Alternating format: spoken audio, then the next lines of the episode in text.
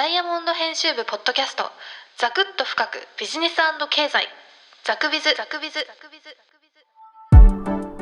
ダイヤモンド編集部ポッドキャストザクビズ今回のテーマはアナと JAL のパイロットと CA、客室乗務員ですね。客室乗務員の方ですね。の待遇についてです。1月7日の木曜日にアップしましたポッドキャストでは、アナと JAL の、管理職、総合職の年収、待遇についてお伝えしましたが、本日はパイロットと客室乗務員の待遇についてお届けしようと思います。紹介するのは、ダイヤモンド編集部の土本正隆記者が書いた、アナ、JAL、パイロットと CA が赤裸々激白、憧れのお仕事大没落、出向先リスト付きというダイヤモンドオンラインの記事になります。ザクビズ、ザクビズ、ザクビズ。はい、今回のテーマはアナと JAL のパイロットと客室乗務員の待遇についてです。えこの記事、ダイヤモンドオンラインに掲載されましたこの記事なんですけれども、え最初の見出しからかなり衝撃的なことが書いてありまして、実家からの仕送りがないともう無理という客室乗務員の声が紹介されております。コロナにより JAL と ANA、あるいは世界中の航空会社は、えー、かなり経営が厳しくなっているんですけれども、その結果働いているパイロットや客室乗務員の方の待遇が、えー、かなり、えー、悪化していると。例えば、えこの記事によりますと、アナの40代の客室乗務員の、え言葉がありまして、11月の手取りは昨年と比べて約半分になったというふうに、え述べております。で、このアナの40代の客室乗務員の方は、え、新型コロナウイルスの感染拡大前は、毎月のシフトが国際線3往復、国内線8往復ほどあったそうです。ところがコロナの感染拡大後は、国際線はほぼゼロ。え、国内線は4往復ほどに減ってしまったそうです。で、代わって増えたのが急な欠勤者が出た場合などに備えるスタンバイという日だそうで、コロナ前は自宅と出社を合わせて、このスタンバイが6日ほど、月に6日ほどだったのが、コロナ後は倍になってしまったそうです。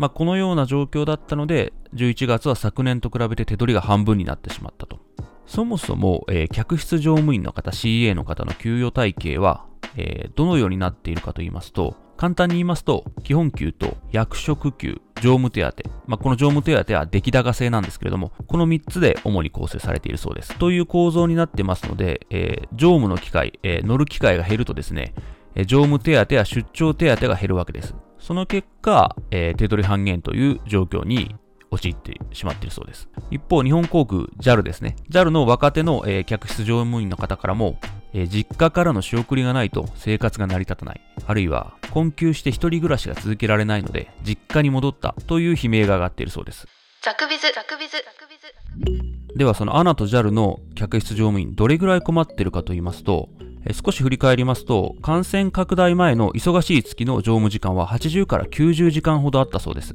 それが、えー、コロナ禍が直撃した5月以降は少ない月は十数時間程度まで落ち込んでしまったと、えー、アナと JAL の客室乗務員たちは口を揃えているそうです。これは時間単価の低い若手の客室乗務員の乗務手当で言いますと、月1万円前後に過ぎないそうです。つまりほぼゼロに近いわけなんですけれども、乗務手当がほぼゼロになった客室乗務員の生活はかなり悲惨なようでして、例えば JAL の30歳前後の客室乗務員の場合、基本給が月額約25万円、社会保険費用などの天引き、住宅費、光熱費などの固定費を除くと、可処分所得は毎月約5万円、そこから食費や衣服代をひねり出しているそうです。さらには、入社数年以内の客室乗務員ですと、基本給が約20万円になるわけですから、まあ、可処分所得はほぼゼロになってしまうわけですね。実際、JAL の一部の客室乗務員で組織する日本航空キャビンクルーユニオンという、え組合が、え10月に客室乗務員約1000人に実施したアンケートでは、なんと99%の方が基本給だけでは暮らせないから賃上げしてほしいと回答したそうです。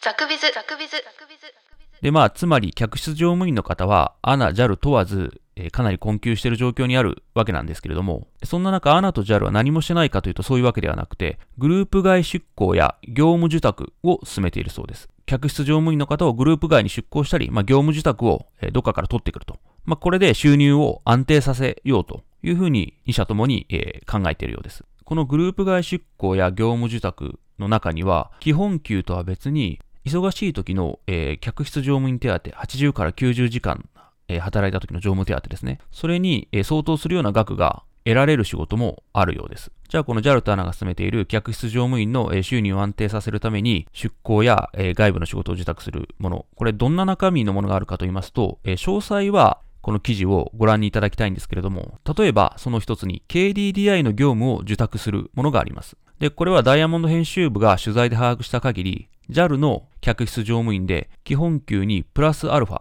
される支給が最も手厚いそうです。その額は月に12万円だそうです。ただし、その KDDI の、仕事というのは企画系など中枢の部分に配置される仕事だそうで、かなり高い能力が求められるそうです。え、記事には、ANA や JAL の客室乗務員や地上スタッフが出向や業務受託として携わる先のリストが掲載されています。で、こちらにはまあ KDDI ですとか、えー、成城石井、野島といった、えー、企業名が並んでます。他にも多数並んでるんですが、多いのが自治体、えー、公務系ですね。例えば秋田県、富山県とか、あるいは厚生労働省の業務ですね。こういった企業や自治体に出向したり、あるいは業務を受託したりしてるようです。さらに、アナの関係者によりますと、このほか、アナは社内で兼業の募集もしているそうで、例えば勤務先は保育園、えー、市役所、病院、関西の温泉旅館、さらには子供向けテーマパークなどの募集をしているそうです。このようにアナも JAL も会社側としては、えー、客室乗務員の収入の低下を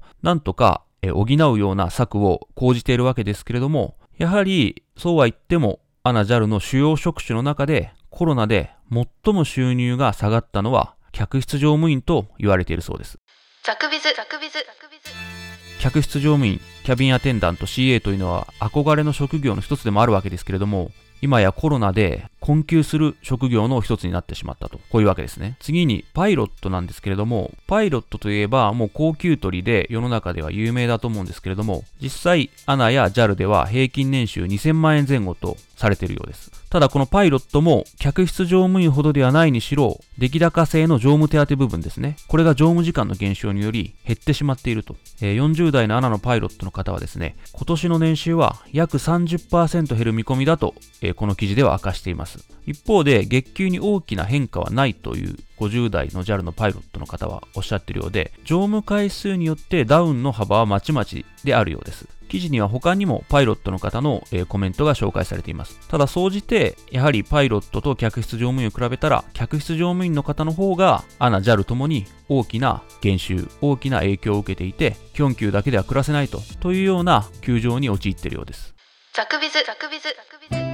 本日も最後までお聴きいただきありがとうございました。ダイヤモンドオンラインでは航空鉄道最終シナリオという特集を掲載しております。ご興味ある方はぜひ、ポッドキャストの詳細欄にある URL をクリックしていただければと思います。ではまた。